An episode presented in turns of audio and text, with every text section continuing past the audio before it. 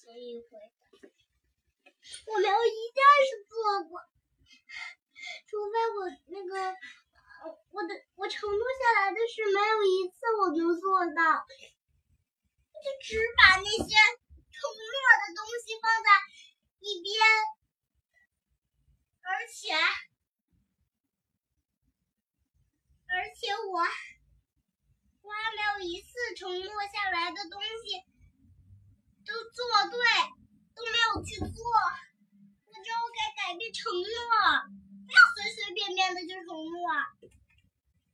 得用实际行动来告诉妈妈，我是我是要做那件事，我一定要去做。妈妈跟我说过要用实际行动。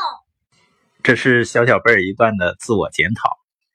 我刚才进屋呢，准备要录播，然后小小贝儿敲门，我没开门，他就在门外嘚啵嘚啵说，他怎么承诺了妈妈的事情没有做到，他以后呢要做一个用行动来证明自己承诺的孩子。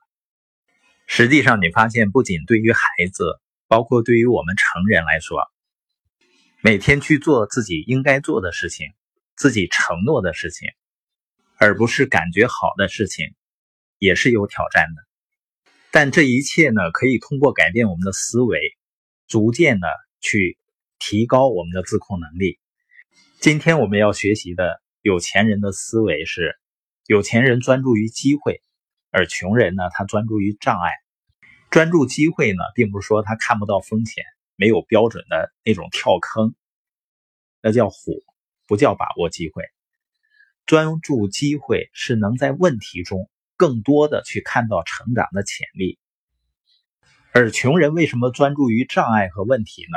就是因为他是基于恐惧而不是事实来做出选择，所以他们心里永远都在搜寻放大问题。他们最主要的想法就是：如果这事儿干不成怎么办？别人会怎么说我？别人会怎么想我做这样的事情？这事儿太难了。你发现，当人自我形象不好、自信不够的时候，他就期待着失败。所以，有的时候啊，你给别人推荐一个机会，他不做，并不意味着这个机会本身有问题。是很多人他内心有恐惧，他就习惯性的拒绝机会。当然呢，穷人他不愿意承认这一点，他认为自己也在为机会做准备。但大多数情况下只是虚度光阴，机会真正来的时候，他们非常害怕，磨磨唧唧很久，几个星期、几年过去了，还是无法行动。但是呢，他们会为自己做合理的解释，他们会说自己还是在寻找机会的。实际上呢，他们又进入准备当中了。然后呢，多年过去，他会认为别人成功是因为运气要好一些。但你有没有发现啊？包括运气在内的任何成功的事情，都是在于这些人采取了某些行动的时候才会朝你走来。所以，即使有运气，他还是采取行动的结果。那些有运气的人为什么会采取行动呢？还不是因为他专注这件事情了。你所专注的事物会扩大。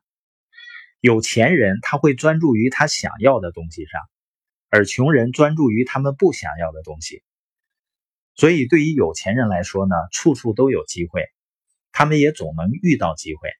而穷人呢，因为专注于障碍，寻找问题，所以呢，他处处都会有问题。你专注于什么，你在生活中就会发现什么；专注于机会，你就会找到机会；专注于障碍，你也会找到障碍。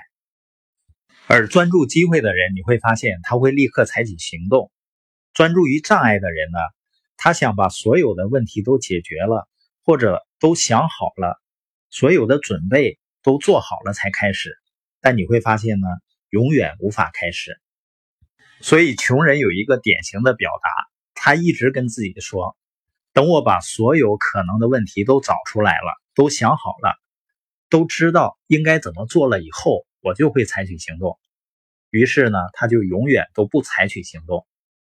而有钱人呢，一看见机会，评估好以后就扑上去，所以越来越有钱。至于穷人呢，他们还在准备呢。